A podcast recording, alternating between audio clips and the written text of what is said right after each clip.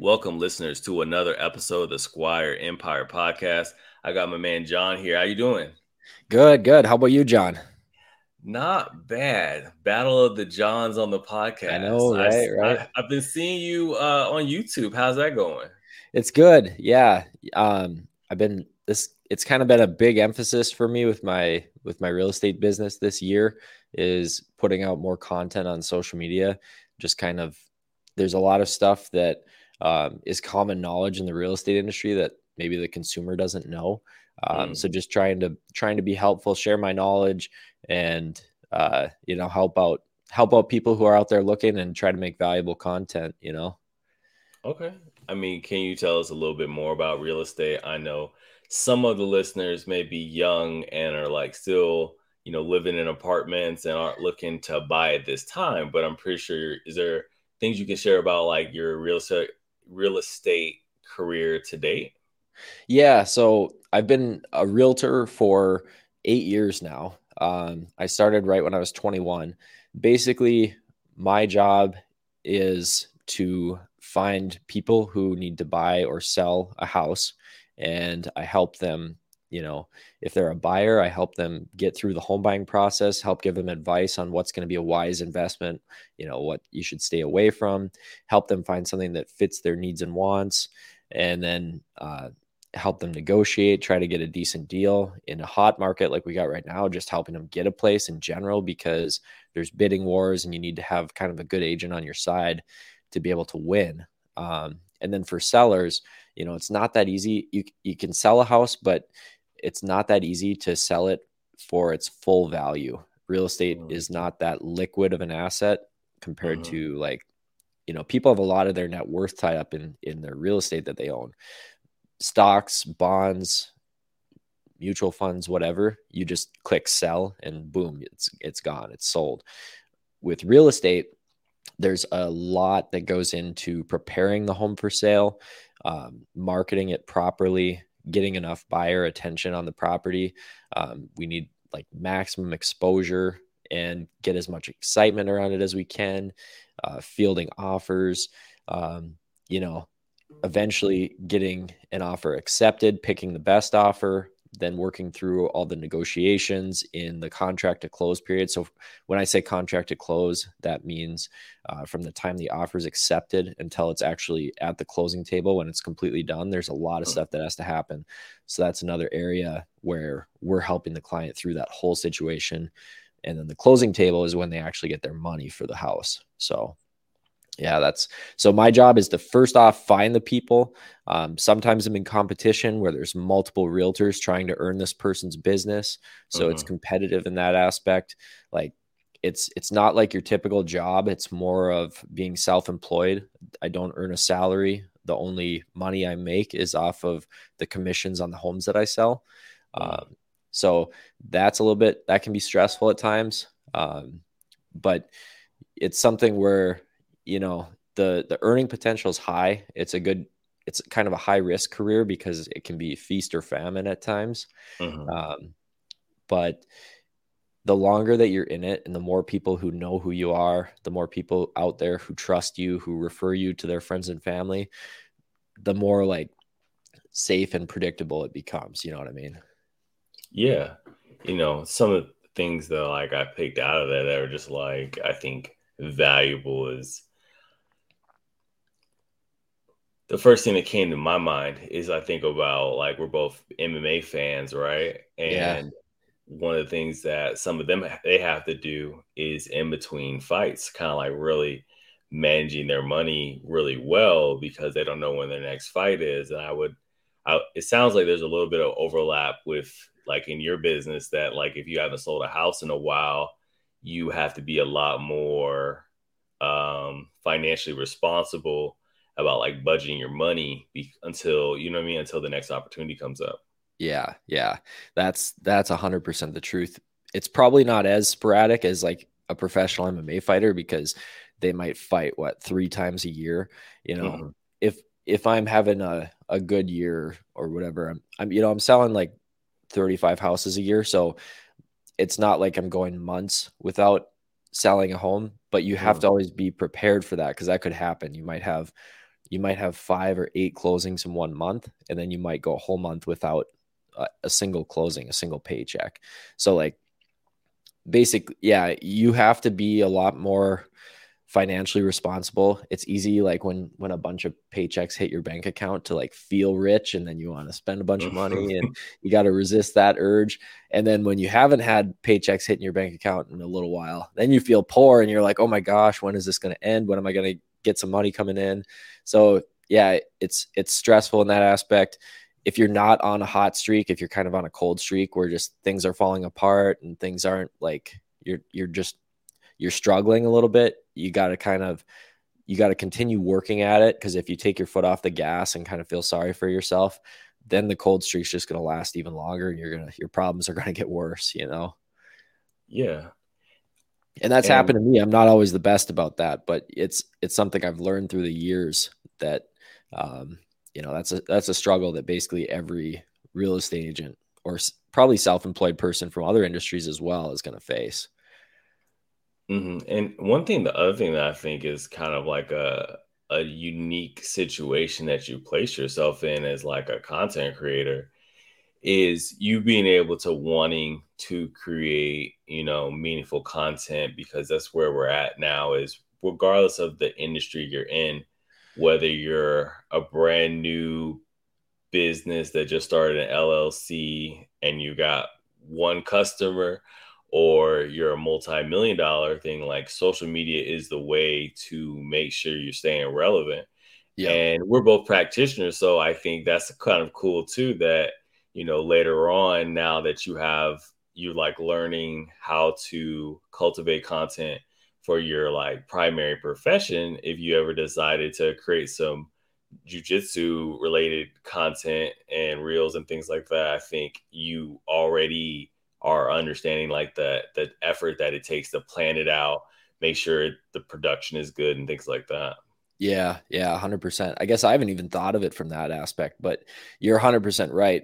When you're a business person, or whenever you're really good at one thing, yeah, at anything, and you have a lot of knowledge in that subject, you've got a lot that you can share with people that people are going to find valuable. And I think it's all about sharing your knowledge, people finding you valuable. And what you'll find, like what I find sometimes, is people who watch my content all the time, they feel like they know me before we even meet. And that's the best outcome I could possibly plan for. Like, you know, people getting to know and trust me through the content I put out. They know that I'm the expert. So it's not something I have to ever prove, you know? Because they've gained so much value from what I've put out already. They know I'm the expert. They trust me already. They know me already. It's pretty cool. And it's not like I've been doing video for probably like 5 years. Like my first videos I watched one of my first videos the other day that I did for real estate, and it was so bad. And I was so nervous. So like, it's definitely a skill that takes a lot of time to master. So I'm glad I started doing it early on. And for people who are like thinking about doing it as a part of their business, just start doing it. It's like, there's a guy I listen to, he always says, done is better than perfect. You got to just get those first ones out of the way, start doing it, getting more comfortable, building your skills. Like, you're never going to be super skilled at something unless you start trying it, you know? Yeah, absolutely. And I think that this podcast is a testament of that for myself. Is I had so long that I thought about doing it, and then I was just like, okay, we just have to make this thing go. And yeah, even right now it's 3:09 in the morning, but when I was like, hey, I got a long weekend, I'm like, I'll sacrifice the sleep. I was like, you tell me when you're ready and I will get out of bed, make it happen. I think that's really the difference between waiting for your opportunity to break and to get into the industry that you want to and make the impact you want, or just waiting for the perfect timing. And I don't want to give them too much free press because, you know, they're not paying me. But one of these, this like YouTube branding company, you know, they say, you just got to press record. And I'm like, bro, like that is really what it is about. It's just like, you just have to get out there and record the content and deal with the uncomfortable, you know, nature of saying I had to figure it out and this wasn't good and maybe I had to upgrade the thing, because like you said, people see the value in it. And one thing that comes to my mind is one of the people that you helped sell a house was a military person that I knew like pretty well. And I know who you're talking about. Yeah. So I pride myself off of the idea that I don't think I've met really any jiu-jitsu guys in my whole career that have not been awesome stand-up people. So when I hear people from a work standpoint rave about the professionalism of a jiu-jitsu guy I know, I'm like, wow, like this person is like broke the broke another wall of understanding, because I'm like, I only know this person as like a practitioner and, you know, a little bit of their personal life. But for you to say, yo, I dealt with this person in like a financial business aspect and they're solid there too. And I was like, okay, this is how I know that this person is a little bit different. You know, the people who commit to jiu-jitsu and who are in it for the long run, like that takes a level of like persistence and grit, kind of, you know what I mean? Maybe you find the same thing. Like if you were, how many people have we seen come through the doors of the gym? You see them maybe for a week, maybe you see them for 2 weeks, maybe you see them for 2 months, and then you never see them again. It's like those guys who show up every day, even when they don't feel like it, when it's not pleasant, you know, bad day, whatever. Like those are the type of people who commit to everything they do, probably. There are a few where jiu-jitsu is their only thing they got going, but I'd say the most of them have that same commitment to their families, to their work, you know.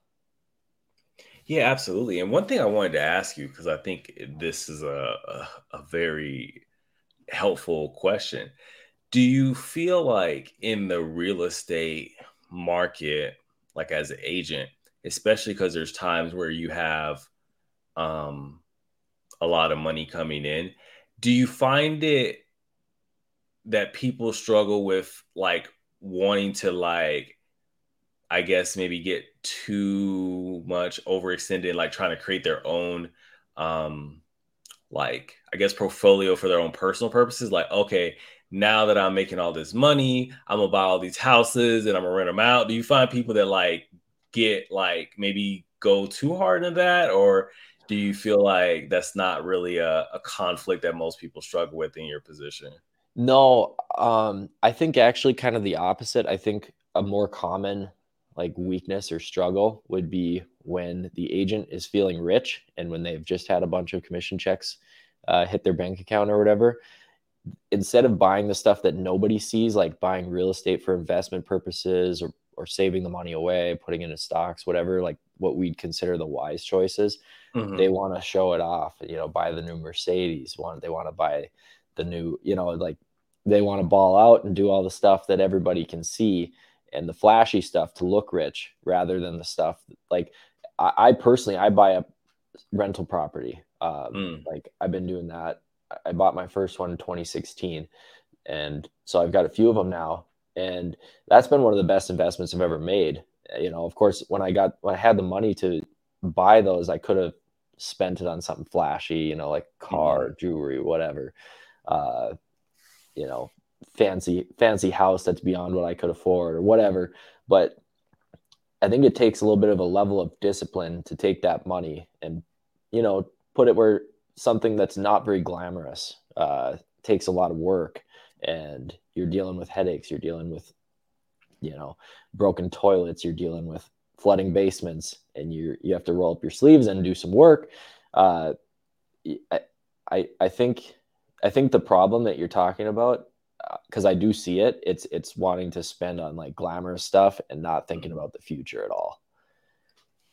Interesting. Yeah. Because my assumption before you know, gave me the behind the curtains look of it, would be when you're so knowledgeable in an industry that you could leverage your own, like your own skills, your own network, your own framework to put yourself on the right side of the curve, Yeah. At the end of the day, we're humans, right? We all have different backgrounds and things like that that like guide our decisions. But what you're doing kind of like leads into the first part of this interview, which is like you now having several rental properties leaves you in a better place to leave a better legacy in life, because now not only could you be able to continue to sell houses for a long time, but then you also have the ability that, you know, if you acquire enough rental properties, you could just live off of that money and just be like, you know, like just managing those properties and making sure that those families have what they need. You're financially in a spot where you can still live a good life and things like that.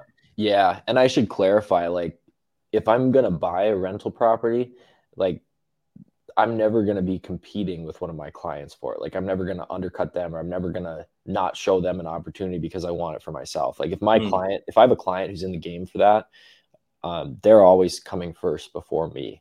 Like there was a property that came on the market like last week, and it was a, you know, a side-by-side duplex. And I'm in a situation right now where I do need to find another property, but you know, I had a client who was looking for that exact same thing. So I'm like, I'm showing it to him. He's interested. He ends up offering on it. And if that's the situation, I'm totally stepping back. I'm not going to get involved. Same as if it's a seller that I'm representing. I've never bought one of my sellers' listings. Just because that's too much of like a conflict of interest, unless they specifically were like, hey, we want you to buy this thing. It's in such bad shape. We can never fix it up. And, you know, we know that you buy stuff, fix it up and rent it out. We want you to do that. That's never happened. And you definitely have to steer clear of any of those types of conflicts of interest. Like clients always got to come first. And I pride myself on being a good landlord too, like making sure that my tenants are taken care of, that they have nice properties. Anything ever happens, I'm always getting whoever they need over there right away. You know, that's another place where I pride myself on making sure my people are taken care of good, you know?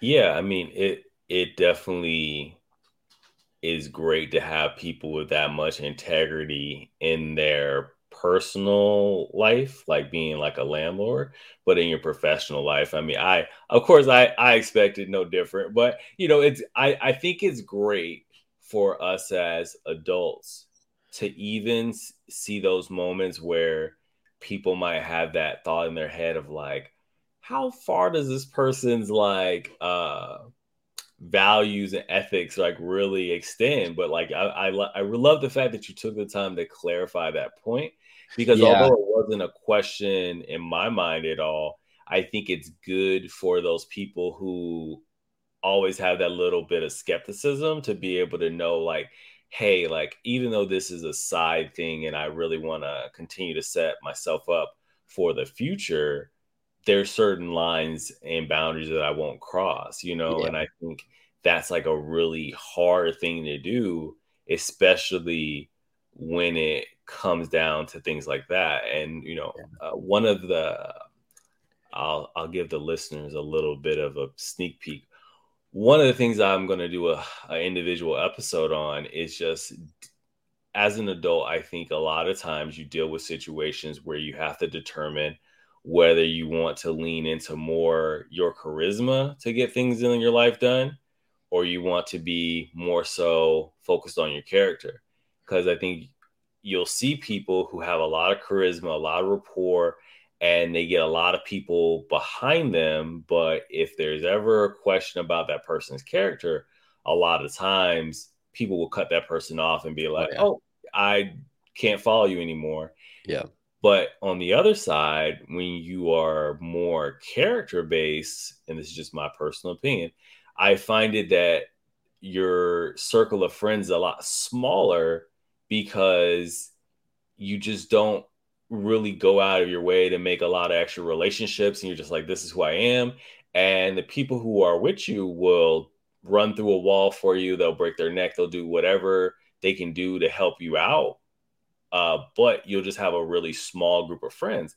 So I think it's really important to kind of recognize where you want to be on that spectrum. It doesn't mean that people who have a lot of charisma don't have upstanding character. I'm not saying that at all.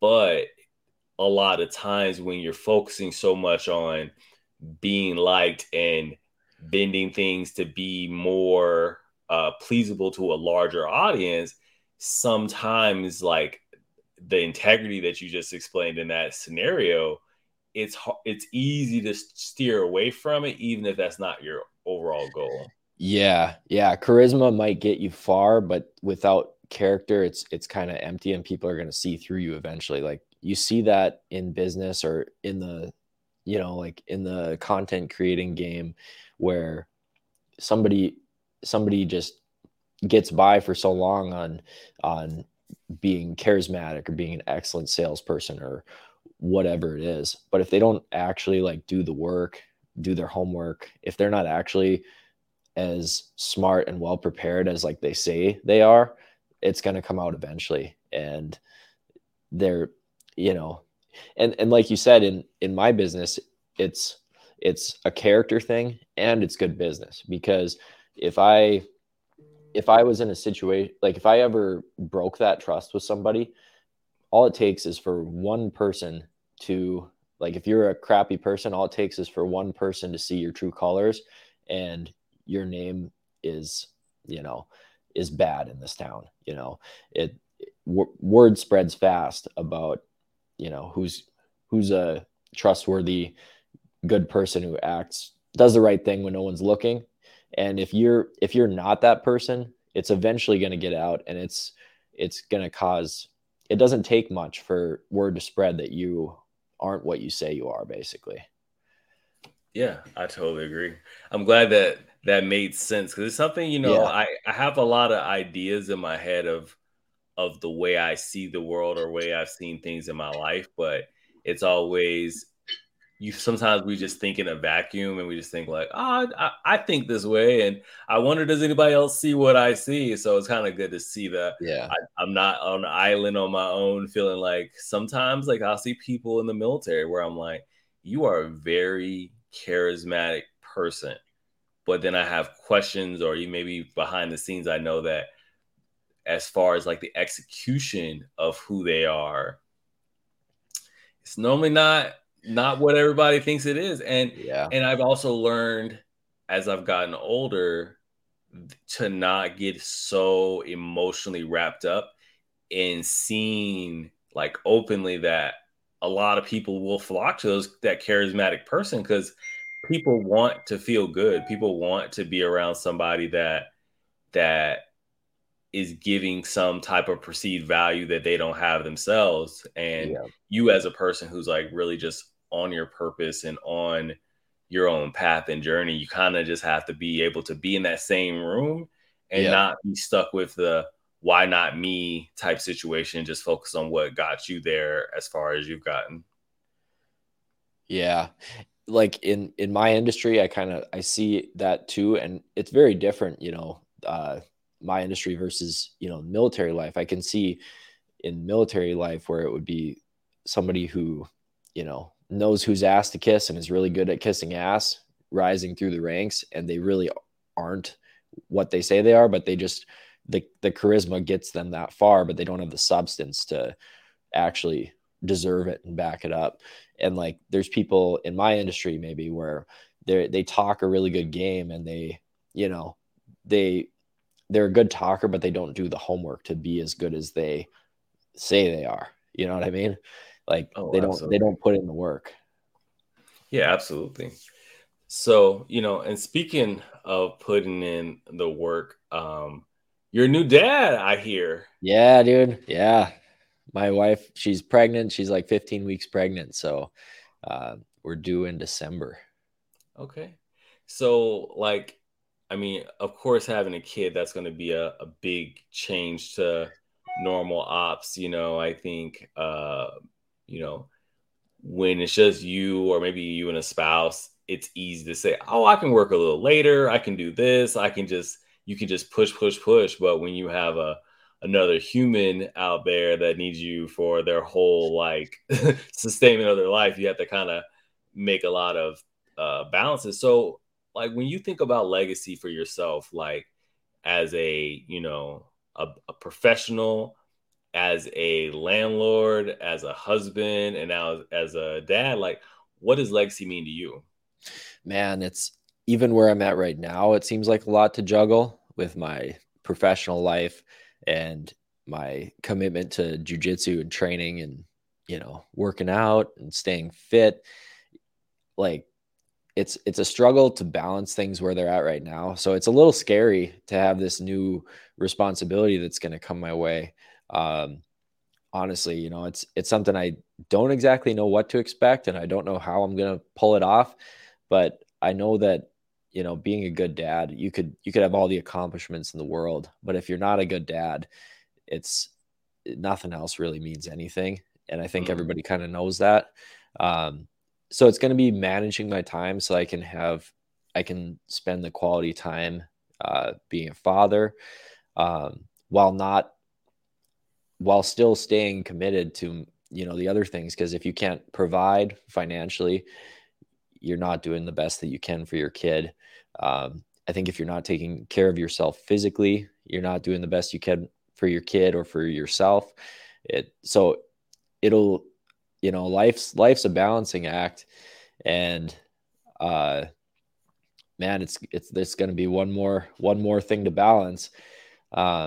We'll see. Maybe you'll have to check in with me in a year and see how I'm doing. Maybe I'll be 300 pounds, won't be training, won't be working. Who knows? But no, I don't see that happening. I think I was thinking about that, like as we were leading up to the podcast, and you know, all practitioners probably can identify with, you always have a couple nemesis in the gym that always push you. And I was thinking like John, Logan, and Jeremy were always the ones where I was like, it was always like fight to the death, and you know, you're learning and you're like, oh, I can't figure out how to get through this. So it's like, you know, and I think that's the thing I really have been so blessed about the podcast is, as I'm building it up, I have good relationships with all the guests, and I feel like we appreciate each other's character so much. So it kind of like to what we were just talking about. Like if I was a really charismatic person, but I didn't have good character, I might be able to get people on here, but it would be very awkward. It seemed very like not very natural, but there's a lot of overlap between our lives. Like I'm in the military, you served some military clients during your time, you know, as a realtor, you know what I mean? Like I appreciate your character as a person and as a practitioner, but because I've only heard good things about you professionally, and I've seen you in your professional setting, I've watched your YouTube, and I've watched your like full sit down interviews on YouTube where you're talking about real estate, I'm like, wow, I had no idea. And I always appreciate someone who can do their homework in all their areas. So seeing you as a very proficient leg locker, and pretty sure you're always also reading up on, you know, the newest real estate guidelines and things of that nature. Like, I think that is something as a person I'm trying to work on is I'm very, you know, self-admitted. I'm very meticulous in the things I feel very comfortable about. Yeah. But a lot of times I struggle with applying that same level of attention to detail to all the other areas, so I could be more well-rounded and more well-read, I think is the way to say it. But that's just something I know about myself. So when I see it in other people, I see it as a possibility, but it's definitely a work in progress for me for sure. Yeah. And I think that's something like we all struggle with as far as like pushing the comfort zone, because that's where growth happens. Whether you're talking about jiu-jitsu, I think everybody has those times, even if it's not always, but those times where they want to fall back to their comfort zone and just stay within their comfort zone. And, you know, that's not the worst thing ever, because you're perfecting techniques that you're already really good at. So you got to have that. But if you're not trying new things that you aren't good at yet, you're probably not going to develop that much. And like in business, taking risks and putting yourself out there and doing things that you normally wouldn't do can lead to growth, or it will lead to growth, but it's scary. And I think it's hard for everybody. And like, you know, for me, that I think when you're talking about balancing things, probably the thing that gets the least attention and effort for me is like social stuff. 'Cause like my job is very social. I feel like at the end of a week, sometimes my social battery is just drained, and you get invited to stuff on the weekend and you're like, God, I just really don't want to do this. Like, I just want to recharge my batteries. My wife, on the other hand, she's like totally the opposite. Anything social, she's like all in for it. Mm-hmm. You know, she's an extrovert. She's like, that energizes her, and it probably pushes me to do stuff that if I was just on my own, or if I was, you know, if my wife wasn't an extrovert, that it would be easy for me to stay even more within my comfort zone there. And that's an area of my life that could become like, just, you know, it's good to get out of your comfort zone socially, in business, and in training. I guess most people, if they're not jiu-jitsu guys or girls, they don't understand that aspect of it, but getting out of your comfort zone is really important. And it's something I think everybody struggles with. Yeah, absolutely. And, you know, one thing that I'm happy that we can bring up here, since you were talking about your wife, is when you think about like comfort zone and being part of a team. Like I remember, I think it was a tournament we went to up in like Minnesota. And, oh, yeah, yeah. And correct me if I'm wrong, but I think you drove up from Grand Forks, and your wife at the time, she drove down from wherever she was at that time, right? No, she came with me. She came with you. Okay, cool. Yeah, yeah. So, you know, that was something too, like, you know, me as a person who's trained for a while, you know, like not all girlfriends are really ready to go sit at a tournament for, you know, 4 or 5 hours. It just, yeah. And in that tournament, you didn't even compete. You were just there to support the team, right? No, I competed in that one. Okay. Let's see. That was the one where you arm triangled that dude from the bottom, right? Yeah.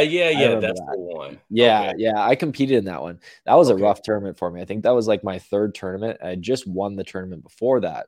Mm. And then I competed in this one, and I had very little rest between my matches. And I just like crushed the first 3 guys, and then had my fourth match. I had like 5 minutes rest and just sucked. Like I was so exhausted, and that guy was really tough, and he pushed me really hard. And then I had a fifth match, I believe, that I just, because I had even less rest than between the fourth and the fifth, and I just did terrible. That knocked me down a peg. I thought I was pretty awesome after I won the first one, before that. I thought I was going to come in there and beat everybody, and then did not do well in that tournament. But you crushed it. You got gold, I believe, right? I think so. I think I got gold in one, and I think I got silver in the other one. Okay. But you know, it's funny. Like this kind of just goes back to just about each person I interview, they're like, especially if they're practitioners, I guess the struggle is sometimes there's certain parts of those stories that you never really talk about. So that's why even me, as I was like trying to recall it, I was like, the way I remembered it was like, you drove up from Grand Forks. I remember I drove up by myself, and I just remember us all being at the tournament. And I remember that was the first time. She was your girlfriend at the time. Yeah. And I was like, oh, cool. You know? And I remember competing. I remember you recording, me competing. I think I got all your Keaton was the person who was coaching but didn't really compete in a tournament. So it's like funny, like it got kind of fuzzy, because I remember outside of that tournament, like I remember when the tournament was over, I just was like, hey, I need to drive home. And I remember like it was snowy as crap. And I remember driving home, and I was like, bro, like I can't believe I got up at like 7 or so, got here, trained, competed, and now it's like this freaking winter wonderland. I think I got home at like 10 or 11 o'clock. But I remember now being there competing, and Keaton was like coaching us and everything. And I remember like, I guess like my moment where I kind of was like, this is a good dude, just because like the footage was really good. And then I saw that you had put it like as like an unlisted thing on your YouTube channel because you were like, it's primarily like your real estate thing. Yeah. So I was kind of like, okay, like I was happy to have the content, but it really opened my eye of like the separation between like business and pleasure. And that was something that always kind of like stuck to me as like a, so what I did was I have it saved in like my watch laters, and occasionally I'll go through and I'll watch it. And I remember you were like excited for me. And I think that's always a great thing is having your team be there to support you and be happy for your wins and successes. And I remember that arm triangle was like definitely like a moment of like, I'm just going to wing it. And then I remember like looking up at the ref and I was like, because that was a battle. That was a battle of a match. I remember that. It was back and forth. That dude was really good. Mm-hmm. And, like, you guys were both tired, if I remember right. Oh, I was exhausted. And then you caught him in that, and I was like, I think he's going to get him. No way. No way. And, yeah, it's so cool to, like, sometimes I get more excited. Like, competing for me is super stressful. Like, I worry about it for weeks in advance. It's really stressful on the day of. But like watching your teammates compete and do well is so much fun. Like sometimes it's more exciting than doing it yourself even. Oh, absolutely. One of the other guests I interviewed, my man, Trevor, like we promoted to blue belt together and I've seen him complete plenty of times. And I remember one distinct tournament where he got injured like pretty bad. And like after that, he kind of was just like, you know, I'm not going to really compete, but he still showed up. And I think that is probably the biggest thing you can do. I think more so probably as a younger practitioner, more so than an older one, is being able to say, regardless of how injured I am, regardless if I'm paying to compete, being there to support your teammates, I think is going to, the value that it gives you is going to be more, it's going to be priceless. So I think definitely being able to, oh, I'm injured, but I'm still coming to class. Hey, I'm not competing, but I'll ride with you guys and I'll go out there and support you. Cause like, I think during that tournament, I mean, I think I've always valued Keaton as a practitioner, but because he's so good at wrestling, and that's kind of like a spot that I want to get better at. I know that when we were out there, I really took that as an opportunity to try to be a little bit more coachable, because I've been the nomad, like that's what my handle is on IG.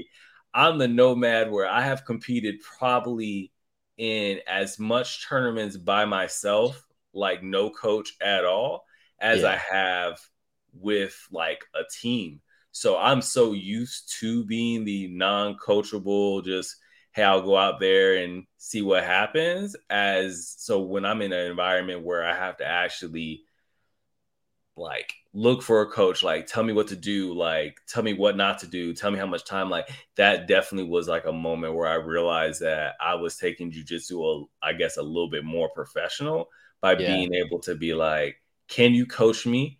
And this is what I need to hear. And I remember even in that match, I remember hearing you guys as I'm on the bottom, like exhausted. And I was just like, okay, well, win, lose, or draw. My big thing is not get injured, but I hear my team is here to support me. So yeah, that was so cool of Keaton to go do that for us when he wasn't even competing himself. And that gives you an extra boost. Like Viraj, he probably started after you moved to Japan, right? Mm-hmm. Did you ever meet him or no? I didn't know. Okay. So he just got his brown belt, and he's probably one of my closest friends at the gym.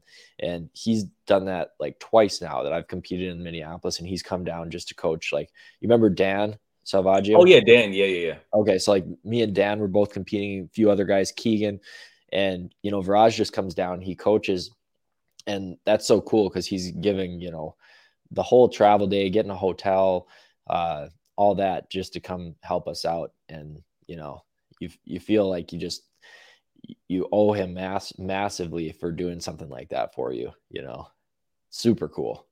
Yeah. It's good to have people with good,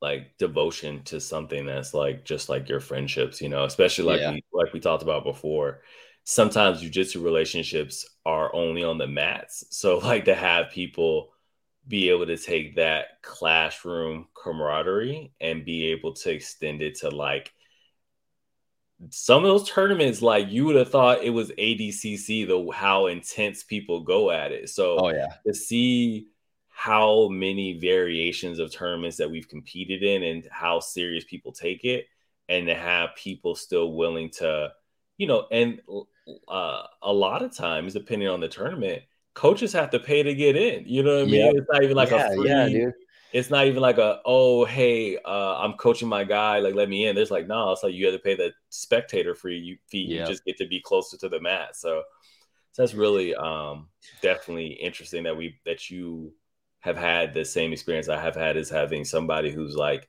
invested in you coaching. And I think that's definitely inspiring. So like what other inspirations do you have, like outside of like being a big, very invested professional? I can already assume that you're like very invested in your relationship, especially like you and your wife, like you guys lived like pretty far apart before you guys got married. No, actually. So, she's actually from Grand Forks. Okay.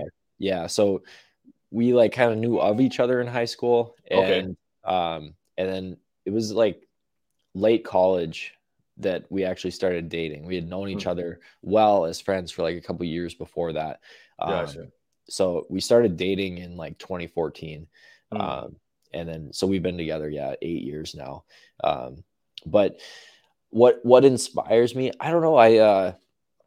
I think I hold myself to a high standard, and I kind of, you know, there's times where you feel more inspired than others. Something you see, something you're excited about. Like when I get really excited about something, I can work for hours and hours and hours on it. Like, like recently in my business, for example, I've kind of created a little bit of a team with support staff. And that's something I've gotten excited about, really excited about, having an assistant and a video editor now, and creating like systems for that whole thing to work. That was something I got really excited about. And, you know, there's so much that goes into that people might not realize from the outside. For it to work well, whenever you have like employees, you have to create systems and processes for every little thing that you do. So like, think of something that you do every day that seems super easy to you. You've got to write down a checklist of how you perform that action if you want someone else to be able to perform it the same way you do. So that's something I got real deep in this winter. Man, I don't know. I think I want to be the best person I can be, you know, with jujitsu, fitness, professional life, be as good of a husband as I can possibly be. That's really like my main priorities, and my inspiration is really just to like have balance amongst my priorities.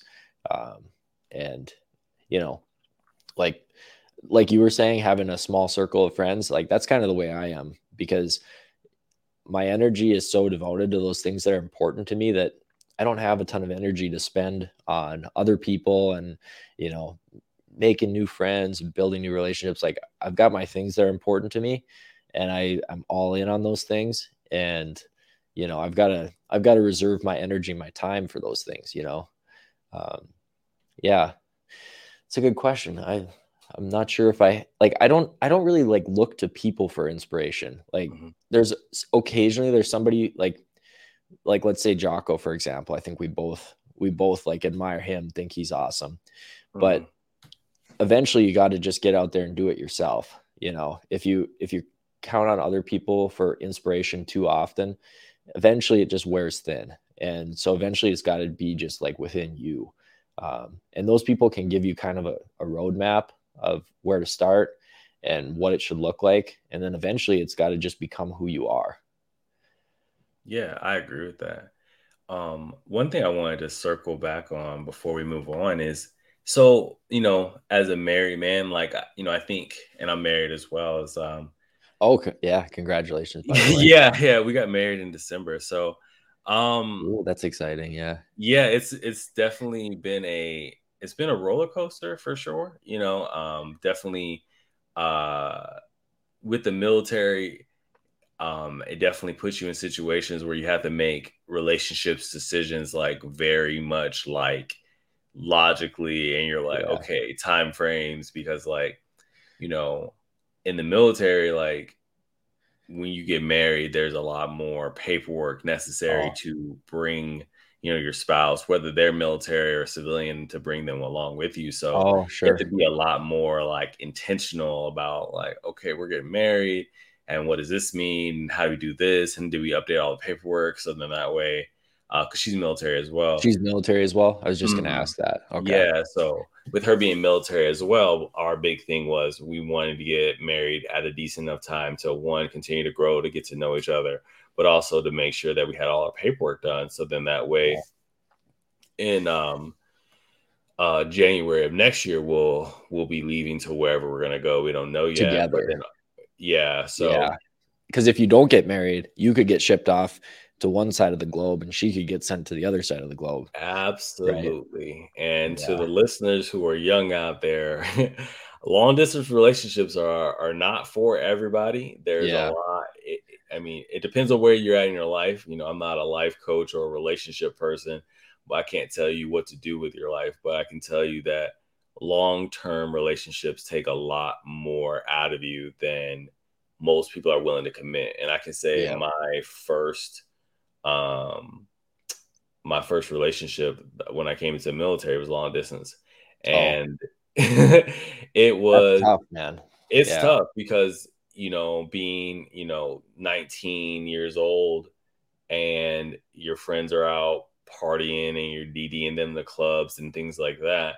You're not really putting that same level of monk-like discipline in, like, oh, let me call my girlfriend at the time and things like that. So you definitely see those things as things you got to be a little more mindful of. But the thing I wanted to ask you, how did you know your wife was the one? I think those are things that I think people who are like doing what you're doing, right? Like when you're on your purpose and you're working on just grinding, creating systems and having jiu-jitsu and things like that.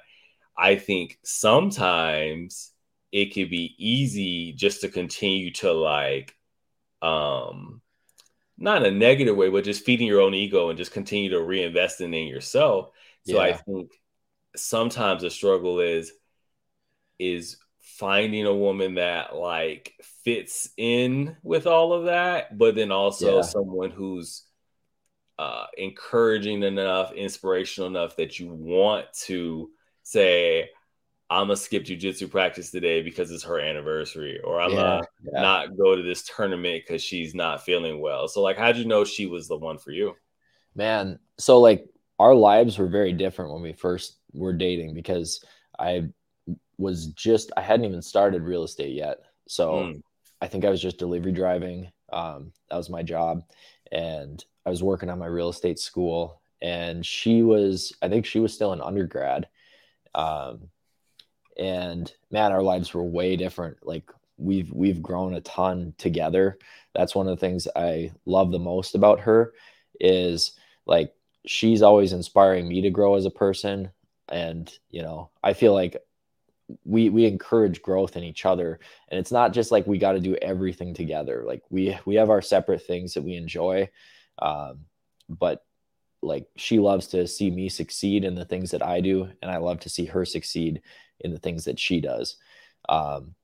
Honestly, so when did I realize that she was the one? I think I kind of knew she was the one before we even dated, because we were kind of in a friendship situation because each of us had different girlfriend and boyfriend at the time. Mm-hmm. But I instantly like was attracted to her, really liked her. Like she was different than a lot of other girls that I had ever met. She's super fun, outgoing, like she just has a powerful personality. Like she's a powerful person. And so like that was always in the back of my mind. And but when we first started dating, probably wasn't much more than like a year or two after. I don't know if I've ever even told this to her or anybody else. So, but my grandma was in the hospital, and she was dying basically. And, sorry to hear that. And she asked me, is she the one? And I hadn't ever thought about that really before. And I told her, yeah, I think she is. And began thinking about it at that stage. And I didn't want to break that promise to my grandma. Mm-hmm. And at the same time, I think I knew what I answered correctly with the way I really felt. Yeah. So, yeah, that was probably the first time I ever actually thought about it. You know, because when you're young, that, man. What's that? I said, I appreciate you sharing that, man. That's... Yeah. I don't think I've ever told anybody that before, but it's funny that you mentioned it. It just came up. But yeah, my grandma meant a lot to me, and that's how she was. She was just like straight up honest, always like wouldn't tell you what you wanted to hear. She'd tell you what she really thought, what you needed to hear. And so, yeah, like I was pretty young and immature at the time, probably wasn't thinking that way, but that was one thing that, you know, made me start thinking that way. Cause you know, the old school people, like older people when they were young, that's how they thought of things. You know, it wasn't just about chasing the newest, flashiest thing. Mm-hmm. And, you know, through our relationships are a lot of work, you know? And especially when you're in a long-term relationship and kind of that initial like buzz has worn off, that's when you realize like to be a good husband or boyfriend or whatever it is at the time, and to like make the relationship work, it takes effort from you, because if you neglect them, it's not sometimes with relationships. If you neglect your partner, they're think of it like a flower. If you don't water it, it's not going to be beautiful anymore. It's not going to be the person that you fell in love with. And part of that's your fault. You know, if you don't take care of that relationship and take care of that person, give them the confidence that made you attracted to them to begin with. You know what I mean? Yeah, absolutely. You know, I think it kind of leads me into the next piece, but I wanted to kind of like put a bow on it. Like, you know, sorry about hearing that your grandma passed away, but you know, I really think there's a lot of value in having those, I guess what we would call them, the straight shooters that can tell you what's real. And yeah. I think it's good to remain grounded in knowing that there's certain people who would never lead you wrong. And yeah. Me and my dad, we have like a growing better relationship, but I can say as I've gotten older, a lot of things that my dad told me to do and not to do, a lot of those things that I've gotten older have turned out to be like, man, like I could have saved myself a lot of grief if I would have, you know, bought more into what my dad was telling me. But all I can do is just use that life experience to try to be a better sibling to my younger brother. Oh yeah, how old's your brother again? My brother is, I should know this. Let's see. So I'm turning 36. Yeah. So he's 28. He's going to be turning 28 this year. It so we're yeah. So it's like sometimes like quick math like that, like my brain is like, not to like, put you on the spot. Yeah, it's all good. But, you know, I realized as I got older, you know, I wanted to shield my brother from having to learn a lot of things the hard way, because I was out there just living my best life, however. So I think this podcast has really helped me. And I'm glad you were able to share that story. That's like definitely like really, it's touching to me too, like to just see that, because, you know, I think sometimes we as our own individuals, we forget that we have people that want the best for us no matter what. So for your grandma to, I mean, she's seen you grow up. She's seen you probably have little girlfriends along the way. So for her to know enough about the character of your now wife and your now, you know, soon to be wife with child, you know, for her to ask you that, you know, there's like so much insight, you know what I mean? There's so much like foresight that's included for her to be able to ask you that question, because sometimes when we're in like go mode and we're just going and going and going, we forget to slow down. And then sometimes if you don't have that person to gut check you, I think that's the only way I can say it. It'd be easy to be like, oh, I'll just let the situation go. No big deal. Yeah. Yeah. You know what I mean? Like kind of change the mentality from just being young and having fun to like, you know, are you committed? You know what I mean? Like, is this for real? Or are you just, you know, and it makes, sometimes you don't ask yourself those questions. Kind of makes you, hearing the wisdom from an older person makes you ask yourself those questions that are really important that maybe when you're young and immature that you just forget to even think about, you know? Yeah. Yeah. I think I was talking to, somebody, the other day, and I said, the biggest thing that helped my jiu-jitsu career is the fact that I was able to see so many of the, I guess I'll call them the negative jiu-jitsu stereotypes play out right in front of me. Yeah. So I started training in like consistently in 2012. That's kind of like where it happened. I started training when I was in like tech school for the military. You know, I was the only one out of my class who was training. I was like, okay, this jiu-jitsu thing seems pretty interesting. Yeah. And I started training 2012 to 2015. That's when I left from Luke Air Force Base in Arizona to go to Korea. And while I was training there, I saw so many of the negative stereotypes play out. Yeah. So for me, I was able to keep myself so like grounded in my foundation of being like, okay, these are like jujitsu practitioner things that you just don't want to be a part of. You don't want this attached to your name, things like that. Yeah. And I think that helped me out a lot. And I think that's no different than life, is having people around you to keep you centered and keep you like focused. And like, I've always told my people at work, like, I want the best for you more than I want the best for myself, because I'm always going to put 110% into everything for them. So when they see me at work at 8:30 at night, working on a package to get them recognized for being a superior performer, that's something that means a lot to me. And I was thinking about just, you know, it's kind of funny that like the podcast always makes you think about things. Last year, I mean, she did the work, but I took the time and I wrote the package. And one of my people at work won for her tier at the squadron level, which is like not for the whole med group, but for like her whole squadron. She won Airman of the Year. Oh, and wow. I was like, yo, that's dope, right? And I noticed that like after I wrote her package, that same night I wrote a package for myself, and I won Senior NCO of the Year for the squadron as well. And I felt so weird because I was happy.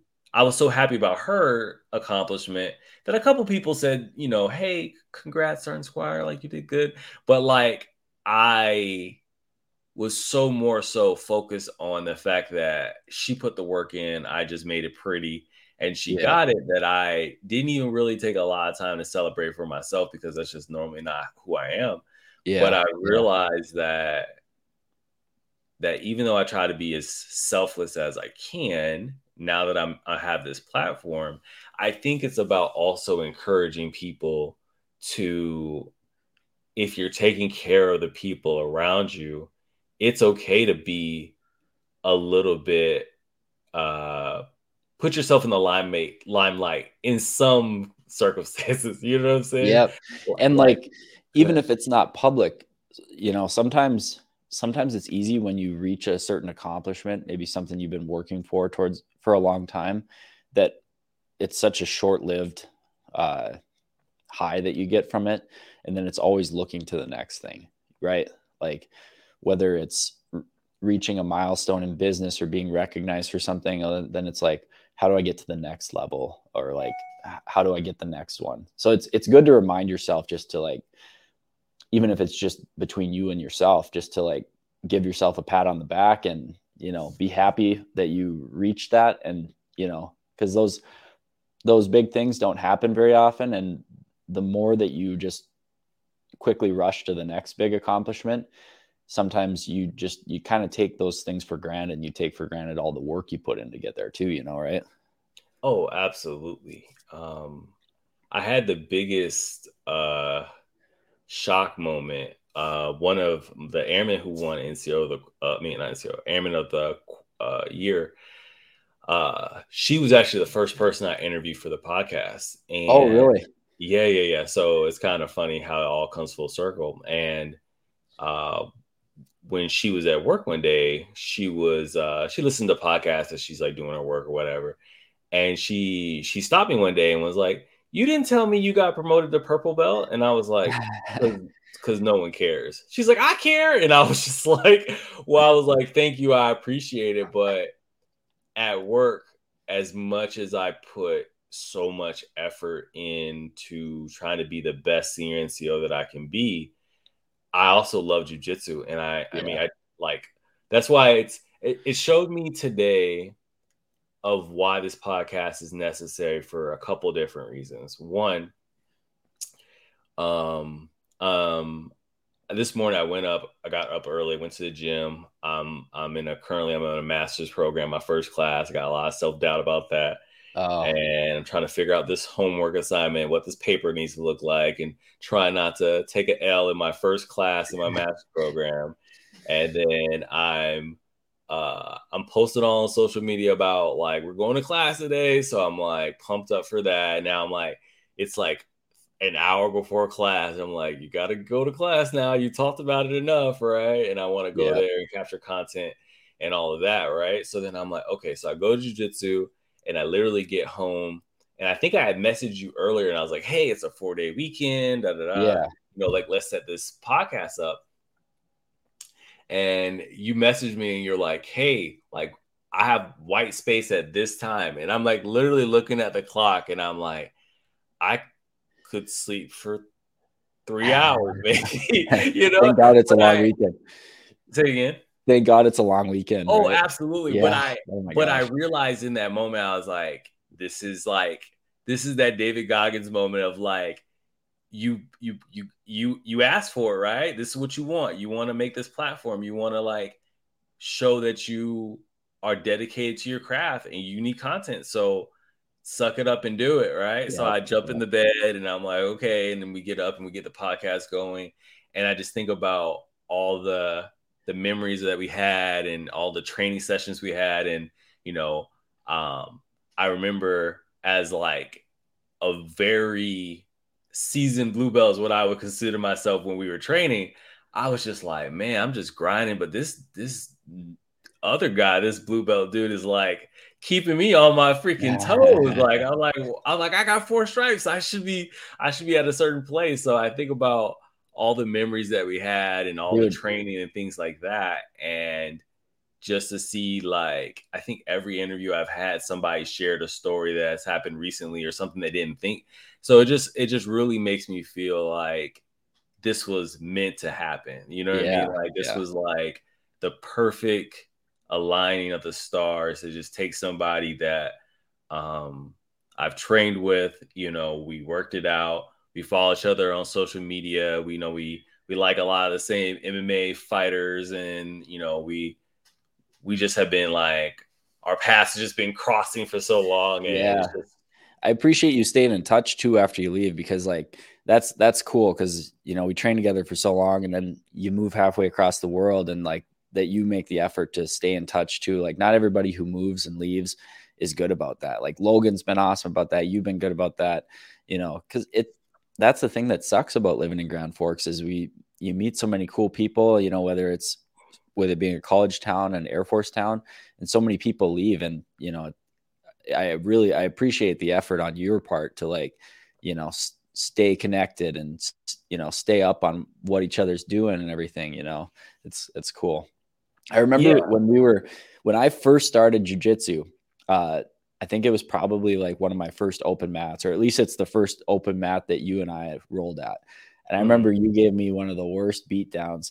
Oh my God. I remember everybody was giving me beatdowns, but there was guys who were like, you know, roughly like maybe they were less athletic or less strong. I was like, God, this guy, how am I ever going to be able to hang with this guy? He's like, he's good and he's strong and he's athletic. And I remember you just like did whatever you wanted with me. And it was by far the worst beatdown that I had gotten to that day. It was hilarious. I remember. Yeah, and then later on, I see you and Logan experimenting with all the death leg locks that man had created. And I was like, oh, so the equalizer has come. So yeah, definitely in the beginning, it definitely was a lot of just, I had a lot of years of technique of built up at different schools. And then towards the end, I could definitely tell when we were competing, it definitely was heads or tails. And I just love, I think that's the thing why it's easy to stay connected with me for certain people is I think the people, like I always have people in jiu-jitsu I've trained with, but the people that I had that were like what I call my nemesis people, like I connect with them at a certain level. So there's certain things that as soon as I see them, like when I think of you and Logan, if it's athletic or a leg lock something, I'm like, oh yeah, this video, quick send, da-da-da. Yeah. If it's like a gritty, grindy type thing, I think of Jeremy. Because Jeremy and me, like, I think me and him were probably the most like going back and forth as far as like, he'd be trying to wrist lock me. I'd be trying to wrist lock. So it's like, You train with people so much that you learn their games and like where they like to be. So then later on, you're like, okay, when you see something, it's like, oh, I have a good memory of you. Let me just send this to you, you know. And I remember, correct me if I'm wrong, but you and your wife, y'all went to Tulum, I think. Right? Yeah, so I kind of pay attention. Oh, yeah. I remember seeing it on IG, and I remember you had your shirt off, and I was like, This dude is like way more in shape than I am. So. Dude, when COVID hit, I got myself a weight set for my home gym. So then I've been taking lifting way more seriously ever since then. Nice. Yeah. I actually got to train in Tulum. It was so much fun.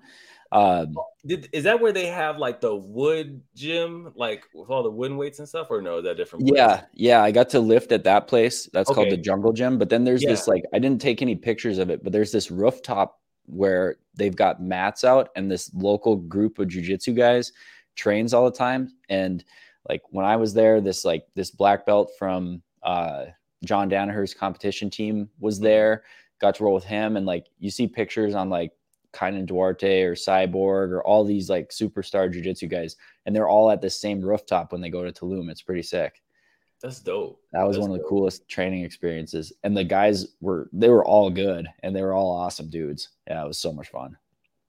Yeah, that's awesome. And you know, I think that's the thing that I see now the value of it, like that I've done it a little bit, but just traveling internationally, I think it like gets you out of, like we talked about earlier in the podcast today, we talked about getting out of your comfort zone. And I mean, my most recent trip was to Dubai just by myself. And I think I remember it was pretty awesome. You know, I didn't get a chance to do any jiu-jitsu out there because unfortunately like the jiu-jitsu in Dubai is not we'll just say it's not very tourist friendly is I guess the best way. When I was doing my research and stuff, it just didn't seem like a real drop in type of place. It seemed like you kind of needed to know like a way to get into it, where other places like just a while ago I was in Texas and a dude I trained with back in Korea in 2016 time frame, I dropped in his gym. It was no issue. Like I took him there,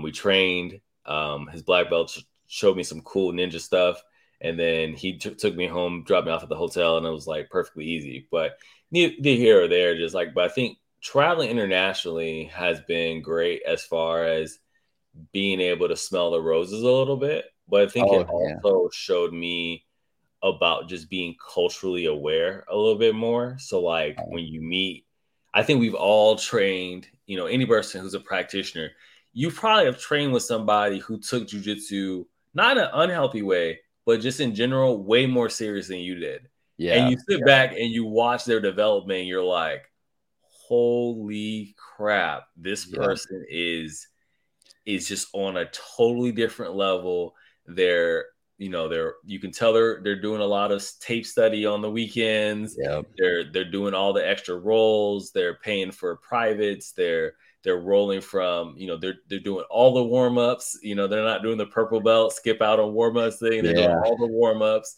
They're stretching, and they'll roll until no one else wants to roll, and you're like, bro, like this person is on like a totally different, level.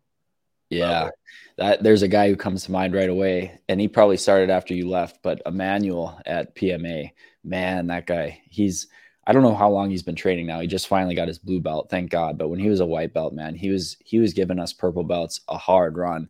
And he's like long and lanky, athletic, and has like really, he's such a sharp kid. He's super smart. So he learns like really, really fast. Mm-hmm. Man.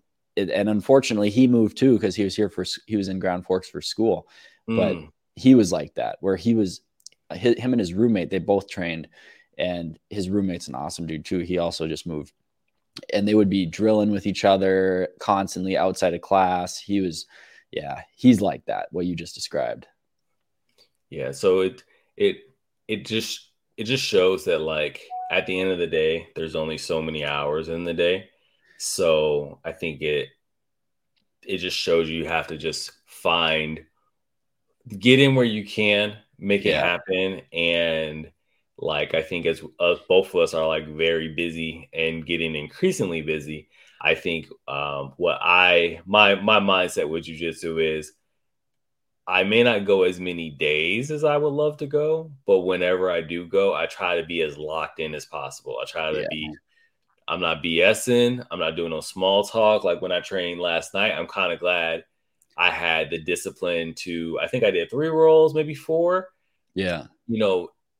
Total exhaustion, and I was tired, and I was like, okay, going home to my wife, like I gotta get out of here. And then it worked out perfectly because like the podcast happened, so I'm like, if I would have rolled 2 extra rolls and showered and ate dinner, there's no way I would have been able to like pull it together, because but that's just how life is. But I think it's just about that balance. And I know as a dad, your kid's going to come first, but my boy TJ, he's the second person I did an interview with.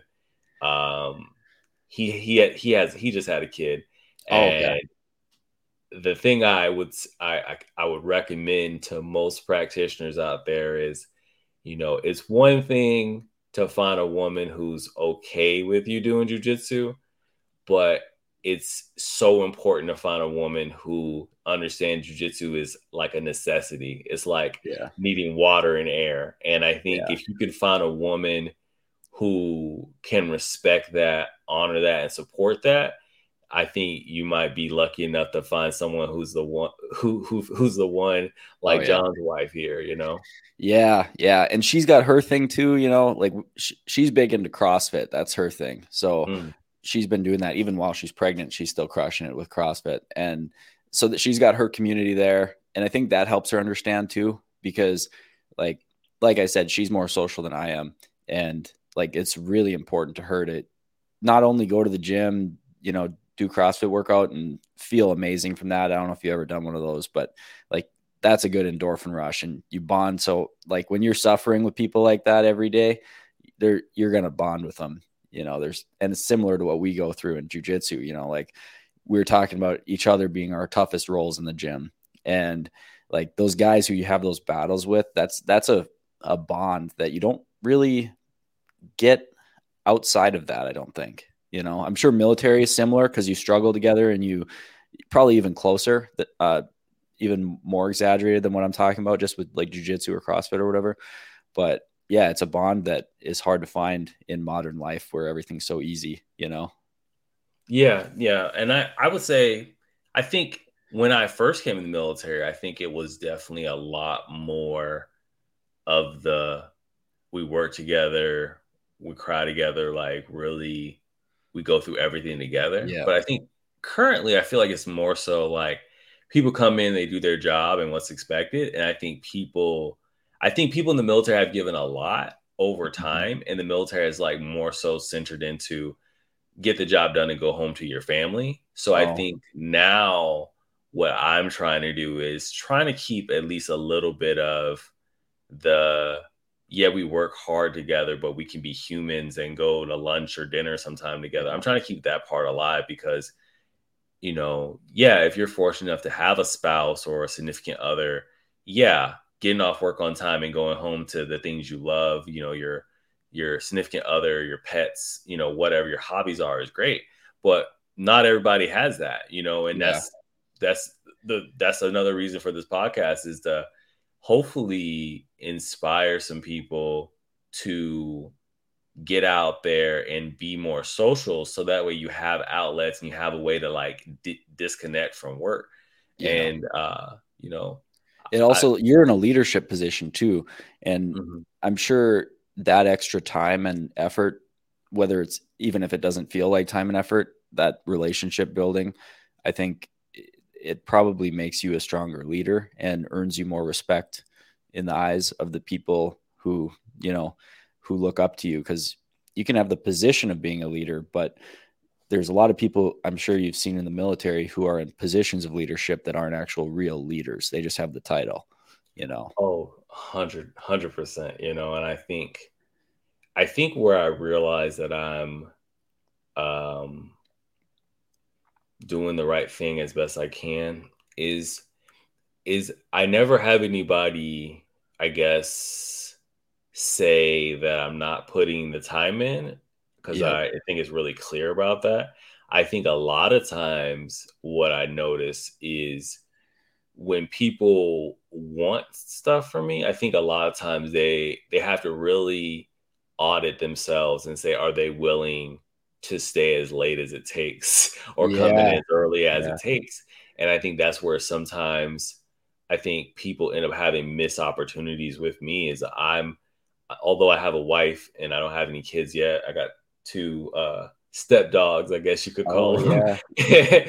So I have things I could totally want to do, but what I've always been committed to doing is if my people need me and you give me enough heads up and we can work it out, I will give it to you. And like my mental perspective is just like jiu-jitsu days are Monday, Wednesday, Friday. So I know that I can't commit that I'll go each one of those days. But when I think about making sacrifices for my people or for homework or whatever else, it's Tuesdays and Thursdays. So Tuesdays and Thursdays, you can get me till 9:00 at night and I'm not going to complain. As long as I got some food and some water, I'll be fine. We'll make it through. But I try to keep that jujitsu time sacred because I think if you give up your sanctuary time, I think you can like really start encroaching on your boundaries more than are probably long-term sustainable. Yeah. With my job as well, like you're kind of 24/7 on call, and especially in a crazy market, people want to look at houses at all times.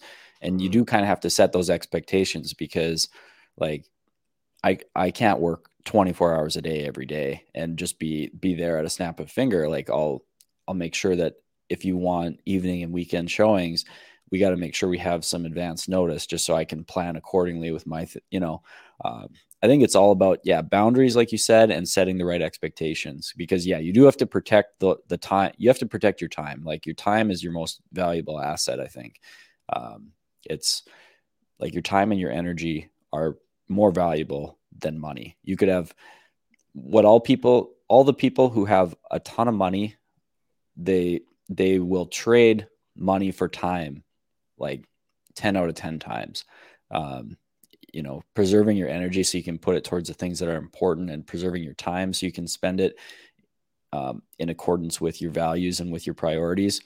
I think that's a major key because if you don't do that, you're not going to be happy and you're not going to be taking care of yourself and you're not going to be taking care of the people around you the way that you should be. Yeah. And you tied it up because that was the last piece of it, of the acronym, which is just the energy piece. I think it takes so much like fortitude to being able to like,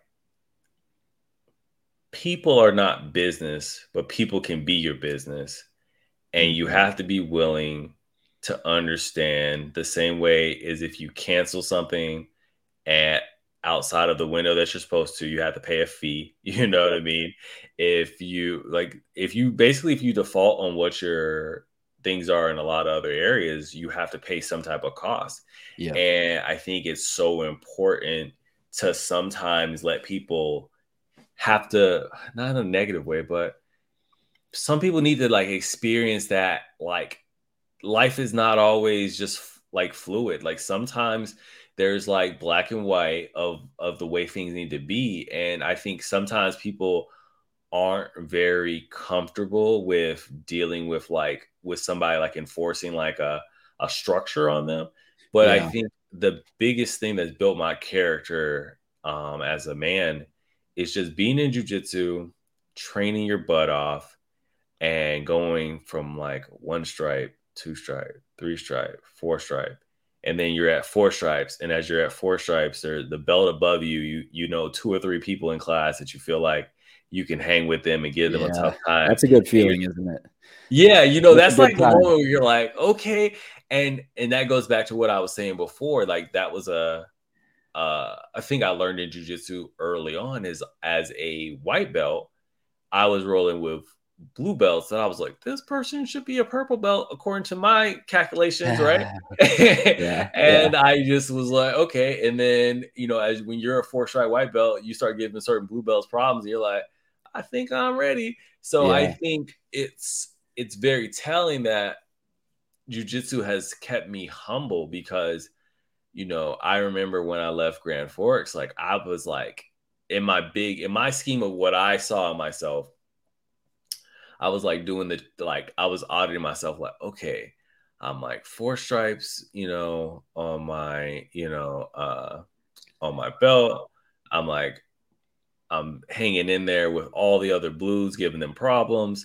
The purples, I'm keeping them honest. You know, like I know Lucas just got his brown belt. Yeah. Me and him, like, and he definitely had a weight advantage, and there would be times where I would still be like trying to keep up with him, and I was like, man, and you know, teaching on base, you know, that was a big I can imagine big push for me too. Is like I think about I was at Grand Forks for 3 years, and a whole, to be honest, like a year and a half of it, I didn't even know or put any zero hours worth talking about into PMA.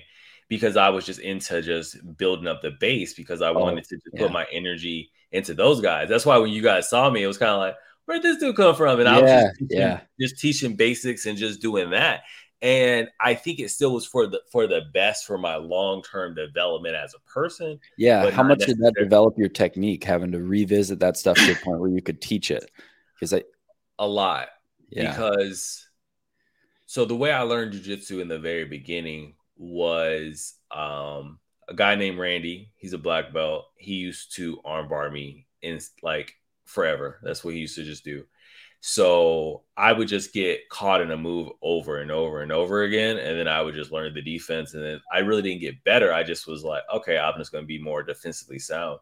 But when I got to Grand Forks and I was kind of like co-teaching and learning as well, my basics got very good. So like my how to apply Kimura and Kimura defense got better. My Americana defense and attack, triangles, arm bars, all those things.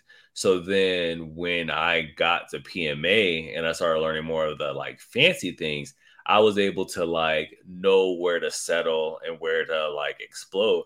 And I think that's where it kind of helped me for a little while when I was training with you guys as a brand new guy.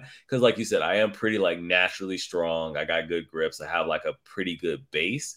So I would find spots where I could rest. And then what happened was as y'all got better, I started seeing that a lot of those rest spots weren't safe for me. And then I was like, okay, now I have to like add another layer and another layer. So it kept me honest. So, but I think, as much as it helped me with my basics, I think it just really showed me that as much as like the podcast is not perfect, it's a work in progress, but it's something that I'm growing a lot of passion into doing. My teaching wasn't perfect. I mean, my teaching literally was, what did I know? Sometimes stealing things that Ken taught me. Or a lot of days, I literally was just pulling up a YouTube video, watch it 3 or 4 times, and be like, let's YOLO this thing out. But I could see that the people who were showing up when I could have definitely been in the bed or drove home, and the people who were showing up every time, I was like, this is the thing that I should be doing. Yeah. And then when we think about maybe kind of tying it all together with the acronym is like, I feel like I left a really good legacy at Grand Forks of on base of teaching those guys. I felt inspired enough to really try my best to facilitate a turnover of all those guys over to PMA, which, you know, I don't even think realistically, like, that's something that people typically do. You know what I'm saying? To be like, I cultivated, you know, from a, like, you're a business guy, from a fight, like, granted, I wasn't making any money, but from like a practical financial standpoint, no one would really be like, hey, I built up all these people, you know what I mean? And they've invested all their time and effort in. I'm going to facilitate a turnover and say, hey, this is your new jiu-jitsu gym, you know? Yeah. But it's, you care about them and their development. You don't want them to fall off there. You want their journey to continue, you know? So it shows that you care about them beyond just, you know, long after you're gone. You want them to continue what you started them on. Right. Absolutely. Yeah. So I think that's just really, really where you realize that certain things are like bigger than yourself. So you just have to be committed to the process. Yep. And I'm just happy to have people like you that, are encouraging. You know, I appreciate you sharing your time with me today and just putting your energy and just really sharing how you became the person that you are. And I think it's really great for people to just see that to be a better person, you have to be willing to put the time in all the different areas, and everybody's foundation of what they're going to do to be who they want to be is different. So from what I gather, it's like your commitment to yourself has really helped you be a really good professional. And then you've been able to like build out from there, where I know other people, I think they have maybe like a more of a like fluid mindset where they're like, look, I'm going to work the amount of hours I need to just to make sure I have like my essentials that I need and keep it moving. Like a good example of that just came to my mind is I remember this massage therapist I had out in Fargo. Oh, and she told me, she said, I'm like the number 2 most requested massage therapist in this office. There's only one other person who's there. I can get as many hours as I want, but where I'm at in my life, I'm literally only going to work the amount of hours I need to pay my bills. Oh, yeah. And for me, that has always been like you know, David Goggins says, don't leave anything on the table. Yeah. And you as a person, you know, kind of tying it back into you as a person who, you know, like you said, when you're in the real estate market, there's feast or famine. So you have to just financially always be budgeting in a very conservative way to give yourself a little bit of buffer if you hit a downswing. But for this person to, I guess maybe they were just that comfortable and solid in their life that they would turn down that opportunity, is always stuck with me as a maybe that person has hit a level of stability that I'm just not comfortable leaning into at this point. Yeah. Yeah. That's interesting. Everybody's different. It'd be interesting to hear the reasons behind it, you know, because everybody's got something philosophically that's the reason that drives them to want to either do more, or maybe she wants time to do other stuff. But yeah, I think like we said, I think it boils down to finding balance, and how you can, you know, balance is a constant effort that it takes to try to be more balanced and then be better at all the areas. And then, and you know, sometimes maybe you've put more work into one thing than another thing, and now you've got to build up the other things to stay in balance. You know, I think it's different for everybody. Everybody's got their own journey and their own reasons and their own priorities, but I think everybody could probably tell you what's important to them, and you just got to find a way to figure out how you're gonna balance it and how you're gonna commit to it, and then just become, you know, once you kind of get some momentum, you kind of just become that person. That's just who you are and that's what you do. And then you have those high expectations of yourself, where it doesn't matter if you're motivated, doesn't matter if you're feeling good, you're taking the actions and you're doing the things you need to do to keep growing and, you know, keep doing your thing. Yeah, absolutely. So towards the end, I always like to give the guests an opportunity to do any shout outs or any things they want to like make sure aren't lost. But the other thing I also like to give them the opportunity to do is if there's any quotes or books or anything that you can think of that could be of value to share. Because, you know, I think a lot of times people have like their go-to things. Like some people might be spiritual. Maybe it's, you know, like a Bible, some type of biblical text or something like that. But like, what are some like closing things that you think that you would want the listeners to take away? And are there any quotes that when you find yourself maybe having some doubt or some questions that you're like, oh yeah, this quote gets me through type thing? Yeah. There, you know, there's probably a dozen books I could recommend that have helped me in my business life, but, they're probably the same books that you'll hear in a million other podcasts. But a quote that I really like, and I have it written down in my office, and I can't remember where I originally saw it, but the quote is, "Go as far as you can see, and when you get there, you'll be able to see farther." Mm-hmm. And I think that applies to a lot of things in life, whether you're really struggling and you're digging yourself up from rock bottom. You go as far as you can see right now, and when you get there, you'll be able to see further. Just keep going. And if life's amazing and you still got higher goals that you want to reach, you know, I'm sure you're the same way. Like if we would have thought of what our goals were 10 years ago, where we've reached today would probably seem impossible, you know, in a lot of things, whether it's grappling or business or life in general. I think your perspective changes as you advance, and all you can't worry about the stuff you don't know about yet. You just got to go as far as you can go. I appreciate that, you know. So I guess the last thing I want to say is just, I just can't tell you how grateful I am for you to come on here and give me, I think it's funny. Like I feel like I'm trying to do the podcast for people, but I keep finding myself very blessed and very grounded by the people that I interview. And it just makes me, I guess, appreciate you more, just to know you at a level that I didn't know you previously.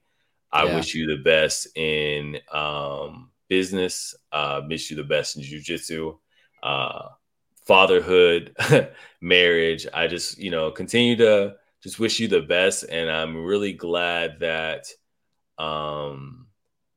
that we kept a relationship on the mats and social media to a level that we could be able to connect, but it just felt like way overdue, you know what I mean? Yeah. And like, I got a black belt that my first black belt I've ever trained under, you know, he's on the docket of someone to interview. And I know that's going to be like mind blowing to me, to think like this guy took me from puzzle mats in a ballroom on base to like, here I am, going on, let's see, 2012, so like almost 10 years of training pretty much.